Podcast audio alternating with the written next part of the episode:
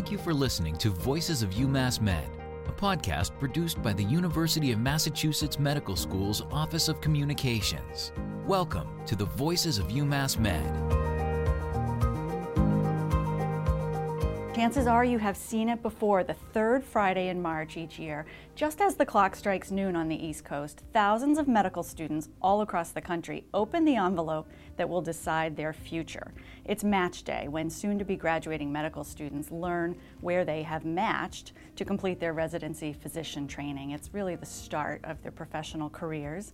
We're joined today by four UMass Medical School students who are in the thick of match day madness. You all look pretty calm. How are you feeling? Nervous.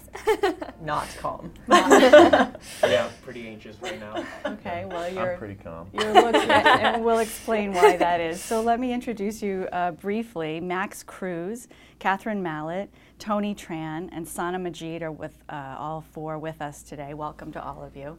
Thank, you. So Max, why don't we start with you right off the bat? Why are you? Uh, why don't you explain to folks who are listening why you're a little calmer, perhaps, than some of your classmates? So I'm an Air Force HPSP student. So the Air Force has sponsored me um, throughout medical school, and we match earlier than everyone else. So I know where I'm going. I've matched to Wright Patterson Air Force Base um, back in December. So I've been relaxed for quite some time now, and watching all my classmates uh, be anxious and Terrific. So, thing. congratulations yeah. to you. That must be a huge Thank relief. You. So, um, Tony, let's start with you. Uh, what uh, specialty have you chosen and why? I've chosen to go into neurology.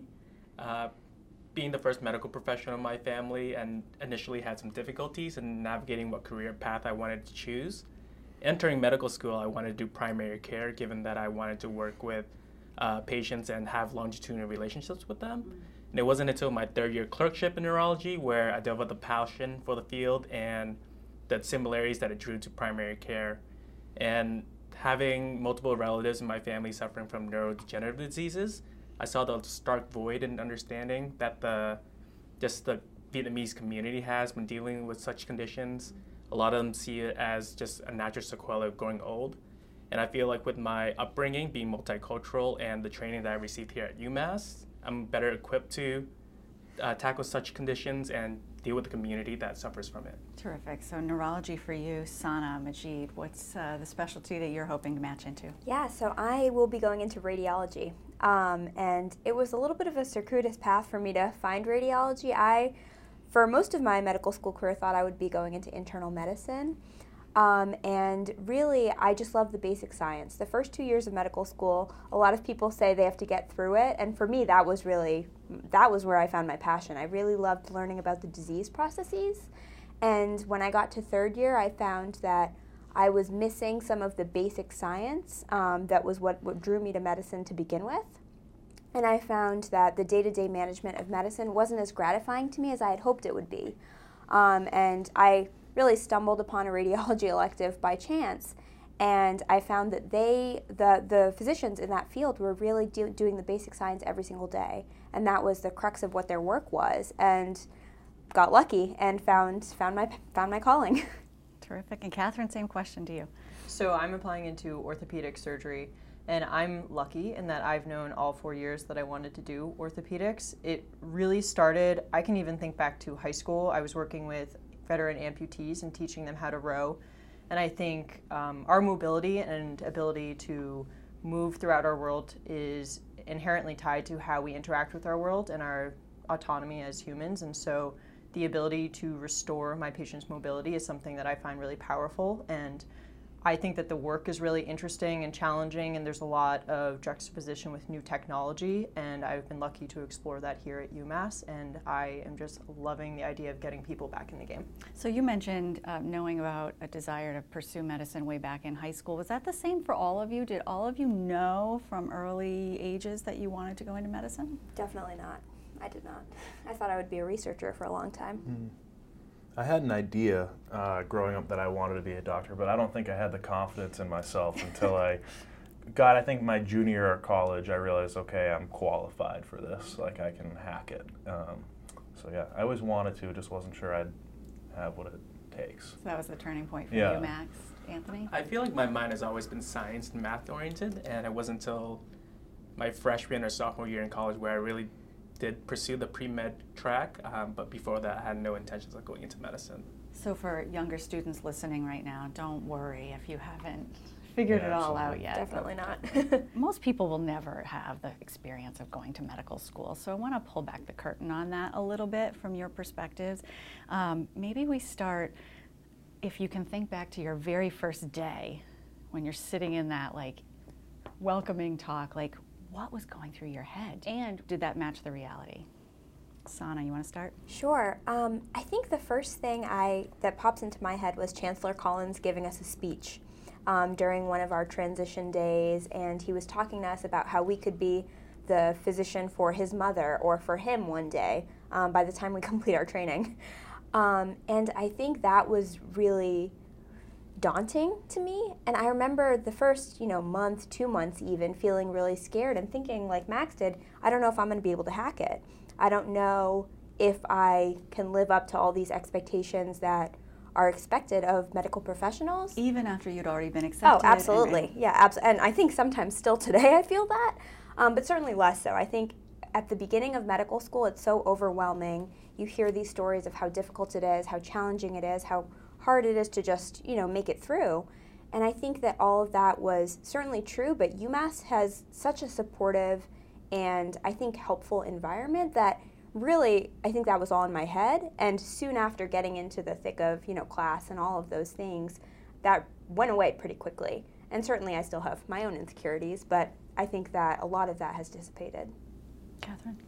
So it's funny, I actually still remember exactly what I wore. I wore this orange shirt and a white skirt, but I think what I remember actually most about that day is Chancellor Collins' speech as well. And it's funny, I had a different takeaway because he also talked a lot about the, the privilege of being able to use our hands to help others. And so I sat in my chair and thought about how privileged I was to have this opportunity. And applying into residency is challenging, definitely, but I think the hardest step in the process is actually getting into medical school in the first place. And I just felt so fortunate to be at a medical school, but specifically UMass Medical School at that moment. Max? I definitely share both of their sentiments. I think uh, my broader perspective is that uh, medical school has been much more fun and just such an excellent experience than I could have ever anticipated. I think I was kind of ready to be in the library 24 7, which I was a lot of the time, but this kind of like painful process, like you got to get there to be a doctor. And I'm not sure if it's like this everywhere, but I've loved every second of it. So that's one thing that I've taken from this whole journey is that I'm in the right place because I've loved every second of it, which I wasn't sure I expected that. Not a lot of people can say that Yeah. about their careers. Tony? I have a quite unique perspective on how I got into medical school. I was accepted to be part of the first cohort of the Baccalaureate MD program, which is a pipeline program that looks at all of the various UMass undergraduate campuses and chooses uh, people that will potentially diversify the student body of the medical school. So UMass Medical School was the only school I actually applied to. and the first day of school, I actually had an internal struggle inside myself where I didn't know if I belonged here. I didn't know I had the work ethic or the will. It seemed that I had to really prove it to myself, not to anyone else, that I belonged here, that I can actually perform and succeed in this environment. You're listening to Voices of UMass Med, featuring the people, ideas, and advances of the University of Massachusetts Medical School. What is it that surprised you all the most about? You said you were, Max, you had more fun than you expected. Yeah. Um, I don't know. I just I we really have a community at UMass which promotes like becoming a, phys- a physician as a whole person. So the first few years are pass fail. Everyone tries to do their best on exams, but that allows you to kind of dedicate your um, focus not just in the library but to extracurricular things whether that's something you're passionate about being charity or research um, i found that i just had more ability to do things that i loved and to and that was re- very freeing for me i think even more so than i had in college Um, and then we also just have such a supportive community amongst our faculty, our other classmates. It just was really a positive experience. We're all in this together. Um, and I just, I really wasn't expecting it. It was great. Well, it sounds like there's some flexibility and some ability for each student to be self-determined about their path. Is that something that um, resonates with the rest of you? Absolutely. I I'm, so Max's comment about being a person. Um, when I actually entered med school, I was engaged, and my wedding was the first October of our first year, and so I didn't know many of my classmates at that point. But I was so surprised by how the community rose up to help me through those first few months, especially when I had been planning a wedding and not necessarily studying for a test. And the family that I developed in the community here was really surprising, and I wouldn't trade it for anything. It's unlike any other school community or work community I've been a part of. Sana. Yeah, I think one of the things that's struck me most about my time at UMass is how is really, and I think this is reflective of what Max and Catherine are already saying, is the people here. Um, and not to say that I wasn't expecting there to be great people here, um, but I was surprised by how quickly I found some of my closest friends um, and people that just connected with me in a different way. Um, Catherine and I have talked about this a lot. At every sort of layer of you know education that you go through, you make different friends and you meet new people. And I just feel that at this level, I've made new people who understand me in a different way, who are passionate about the same things that I'm passionate about, and are just really incredibly supportive and strong and lift each other up. And um, that's something that is, I unfortunately think, is sometimes hard to come by. Um, so I've been really lucky to have a really great group of friends. Right, and I think there is a common misconception that most medical schools, well, I can only speak from my perspective, mm-hmm. that most medical schools are very cutthroat and competitive, especially mm-hmm. in the preclinical, I mean, in the clinical years on the wards.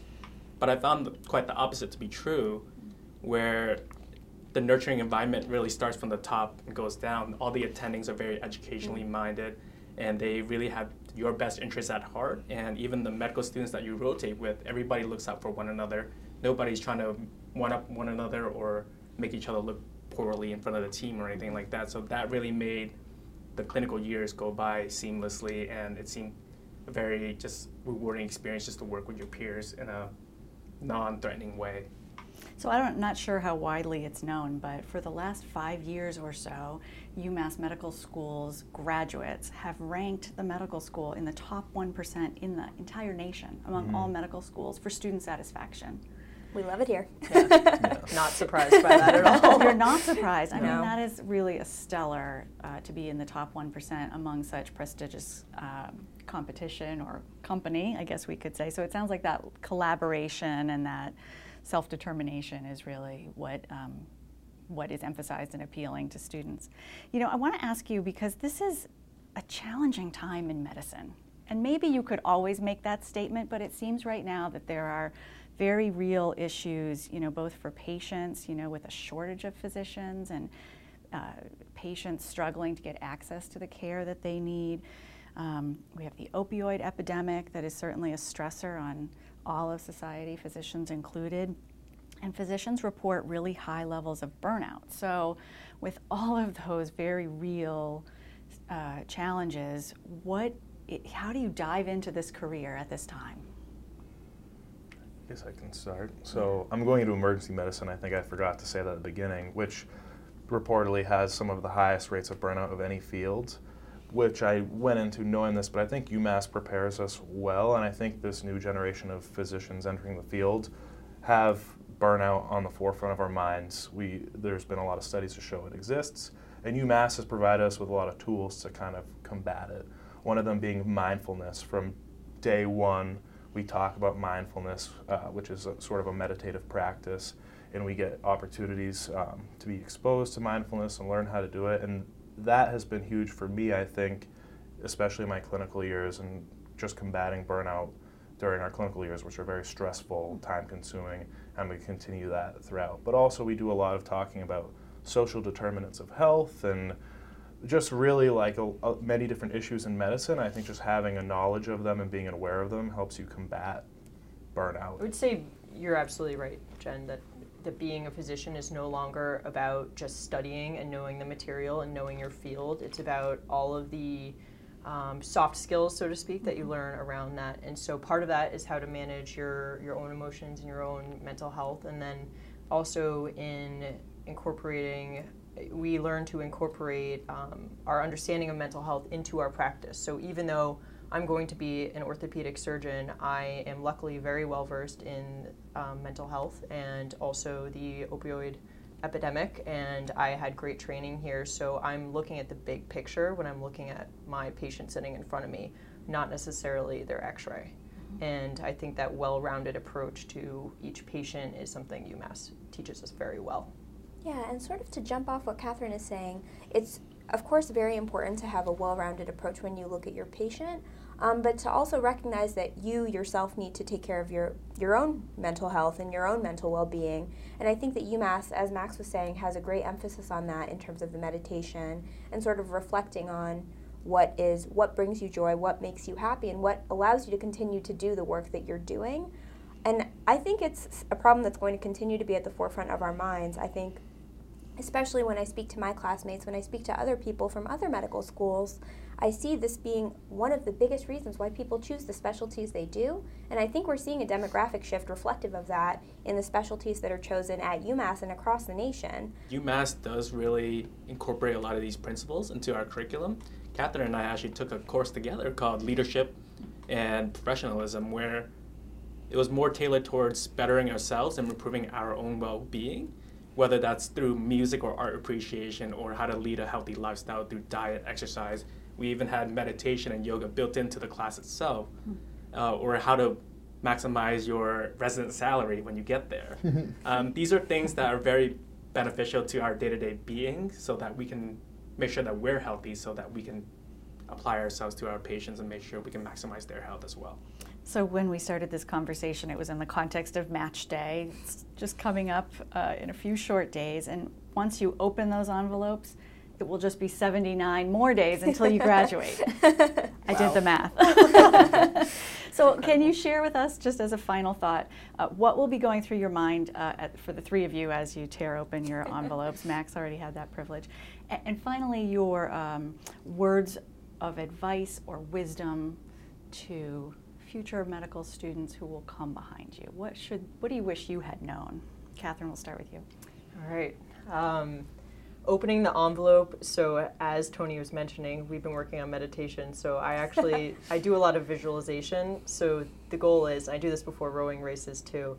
I, the goal is to live it once before I do it. So I've kind of lived through a couple of the options already, and hopefully it won't be a total shock because I've thought about each thoroughly and, and I'm lucky to have great options. Um, but I'm hoping that I don't cry too much. I'm sure I will. And I, I, know I'll be happy, and my next thought will be where did Sana end up? For me, opening the envelope, I am feeling pretty zen about it at the moment. Um, we'll see how I feel in a week from now. Um, but honestly, at this point, I'm just very grateful for all the opportunities that I've had, um, for all the places that I'm even considering going to. And I think that I'll be lucky to end up at any one of them. Words of wisdom? Maybe. um, and for my, for my other words of wisdom, I think the biggest thing that was helpful to me was to keep an open mind. Um, I went in with all these preconceived notions of what medical school was going to be, of what specialty I was going to pursue, of what my life would look like, and none of those ended up being true. And I think that I'm in a better place than I might have imagined for myself in spite of that. Um, so to really be open to opportunities that come in front of you and to keep saying yes. Tony, what's going to be going through your mind? And then share your words of advice. Just as Sana said, I'd be happy to match anywhere on my list. Um, and I'm privileged, like uh, Catherine said, that my list is what is reflective of what I want to do and what I want to achieve personally and professionally. After I find out, that's when I can really move on and make the next steps towards pro- progressing in my life. Um, so in that sense, it was really nerve wracking for the past week or so, and I'm sure this next week it's going to be quite nerve wracking as well. But it's out of my control. So what I can just do is just get a good haircut, dress nice that day, and hope for a good breakfast. I guess. Words to live by. Right. and so Max, you already had you already opened the envelope. Any advice? Um, I think for people applying and people in the process, if you just put your best foot forward and keep an open mind, like Sana said, and keep a positive attitude about things, everything will work out. If I've learned anything through my journey to this point, wherever you match or whatever medical school you get into, you can make the most of it and it will all work out if you're putting your best foot forward. Sounds like the perfect place to end our conversation. So, Anthony Tran, Catherine Mallett, Max Cruz, Sana Majid, we wish you all the very best on match day, on commencement, and beyond. Thank you so much for Thank you. making time. So, those of you listening can experience Match Day at UMass Medical School right along with all these students and their classmates. Experience it for yourself by joining us live via Facebook at UMass Medical. It all begins at 11:30 in the morning on Friday, March 15th. You can see it all and share your congratulations with this year's graduating class. Thanks for listening. I'm Jennifer Berryman, Vice Chancellor for Communications at the University of Massachusetts Medical School. Thank you for listening to Voices of UMass Med, a podcast produced by the Office of Communications at the University of Massachusetts Medical School. Visit our website at umassmed.edu/news where you can find all of our podcasts. And follow us on Facebook at UMass Med, on LinkedIn at University of Massachusetts Medical School, and on Twitter at UMass Medical.